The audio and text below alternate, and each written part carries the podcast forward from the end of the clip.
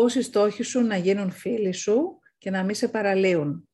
Πώς είναι δυνατό αυτό θα μου πείτε. Όταν βάζω ένα στόχο είναι για κάτι που θέλω πάρα πολύ. Και βέβαια, αλλά είναι αρκετοί άνθρωποι, ε, προκύπτει από τις συμβουλευτικές και τις συζητήσεις που κάνω, οι οποίοι πιέζονται με ότι πρέπει να βάλουν στόχο και πιέζονται ακόμα περισσότερο όταν δεν πετυχαίνουν αυτούς τους στόχους.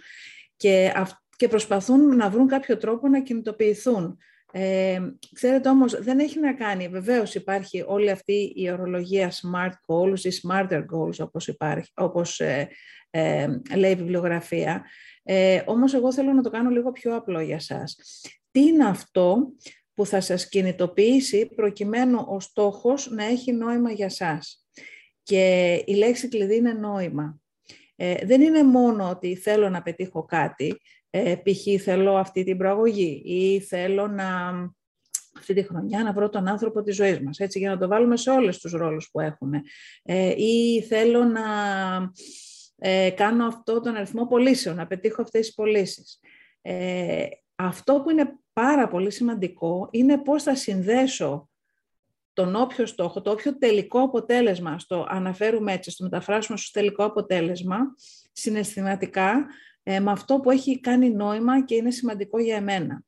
Γιατί μπορεί να κάνω τις πωλήσεις, αλλά τι αποτέλεσμα θα έχουν οι πωλήσεις; Δηλαδή, ποιο θα είναι όχι μόνο το όφελος, αλλά πώς θα νιώσω εγώ όταν θα το έχω πετύχει, πέρα από το αίσθημα, αίσθημα της επιτυχίας. Ε, όταν πετύχω αυτό το οποίο έχω βάλει στο μυαλό μου, πόσο διαφορετικές θα είναι οι συνθήκες μου; Θα είναι τα χρήματα; Ναι. Τα χρήματα τι θα τα κάνω; Γιατί τα θέλω αυτά τα χρήματα; Πώς θα τα αξιοποιήσω; Ε, αφού σκεφτώ πώς θα τα αξιοποιήσω, ας πούμε ότι θέλω να πάρω ένα σπίτι, θέλω να κάνω πωλήσεις για να βγάλω χρήματα, να αυξήσω το εισόδημά μου, να αυξήσω το εισόδημά μου για να πάρω το σπίτι το οποίο αγαπώ. Έχω στο μυαλό μου και ή να αγοράσω ένα σπίτι γιατί τώρα είμαι στο ενίκιο, για παράδειγμα. Ε, όμως, ακόμα και εκεί, χρειάζεται να το πάμε ένα επίπεδο πιο πέρα. Και εδώ είναι ακριβώς όλη η τεχνική η οποία βοηθάει. Όταν θέλουμε να κάνουμε ένα στόχο ε, εφικτό στο μυαλό μας καταρχήν, γιατί όλα ξεκινάνε από τη σκέψη, κακά τα ψέματα, το έχω πει εκατομμύρια φορές, είναι τρόπος σκέψης. Για να πετύχεις ένα στόχο είναι πώς η σκέψη σου ε, θα κινείται με τέτοιο τρόπο, ώστε αυτό να είναι προγραμματισμένο και προαποφασισμένο στο, στη σκέψη σου και κατά συνέπεια να προγραμματιστεί, ανεξαρτήτως των περιστάσεων. Με έχετε ακούσει πολύ που μιλάω ε, no matter what. Αυτό είναι ακριβώς. Όταν φτάνεις στο σημείο να θέλεις να πετύχεις κάτι ανεξαρτήτως των συνθήκων γύρω σου, είτε βρέχει, είτε χιονίζει, είτε συνέβη κάποιο έκτακτο γεγονός, ε, όλα αυτά τα πρόσμενα που είναι η ζωή, έτσι δεν είναι. Ε, πώς εσύ μπορείς να συνεχίσεις τη διαδρομή σου, να πετύχεις αυτό που θέλεις.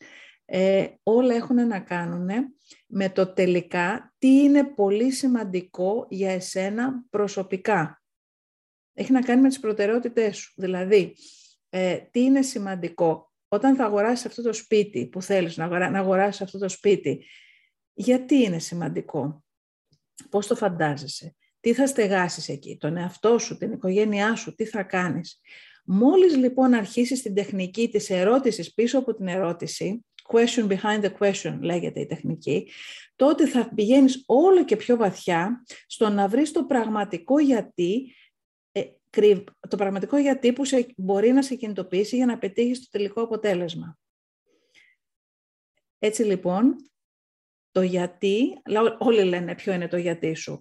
Ε, ποιο είναι το γιατί σου όμως για να το ανακαλύψεις ακόμα και για έναν πολύ απλό στόχο που έχεις βάλει, είναι να φτάσεις ερωτώντας τον εαυτό σου ξανά και ξανά ή με τη βοήθεια κάποιου coach, εννοείται, αν δεν μπορείς να κάνεις μόνος σου αυτό το επίπεδο self-coaching ας πούμε, μπορείς σίγουρα με κάποιον coach να σε καθοδηγήσει και να φτάσετε με αυτές τις ερωτήσεις τελικά στο τι είναι σημαντικό για σένα.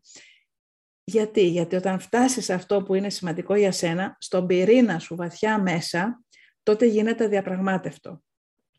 Τότε είσαι διατεθειμένος να κάνεις, ε, να δώσεις τον καλύτερο σου εαυτό και να γίνεις και η καλύτερη εκδοχή του εαυτού σου για να πετύχεις αυτό το διαφορετικό αποτέλεσμα που θέλεις και να κατευθυνθείς προς, εκεί, προς τα εκεί και να μην τα παρατήσεις ή να μην απογοητευτείς ε, ή οι συνθήκες να μην σε επισογυρίσουν ή τουλάχιστον να σε επισογυρίσουν προσωρινά και μόλις πελάσει η φουρτούλα πάλι να επανέλθεις.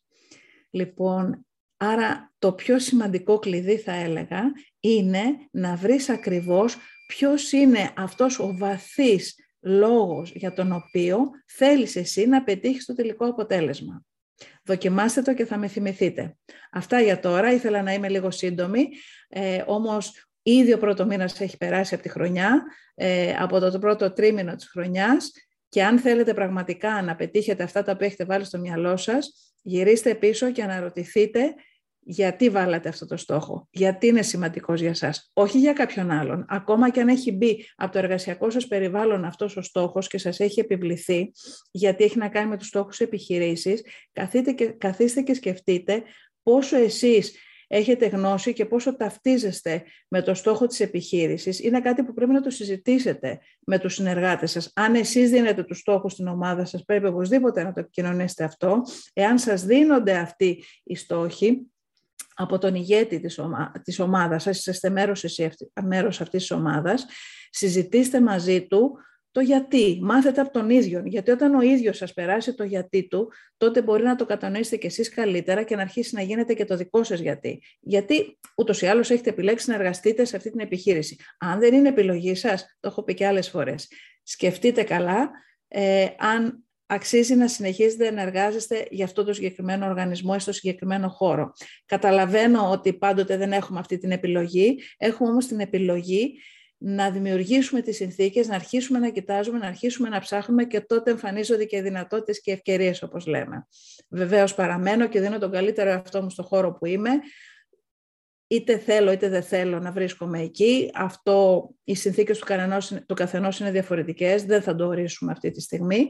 Όμως, ε, αν δεν ικανοποιεί τα δικά σας θέλω, πάντοτε έχετε την επιλογή να ψάξετε και να βρείτε αυτό το οποίο ικανοποιεί εσάς, έτσι ώστε να δίνετε τον καλύτερό σας σε αυτό και να φέρετε τα καλύτερα δυνατά αποτελέσματα που έχουν νόημα και για τον οργανισμό που εργάζεστε, αλλά και για εσάς.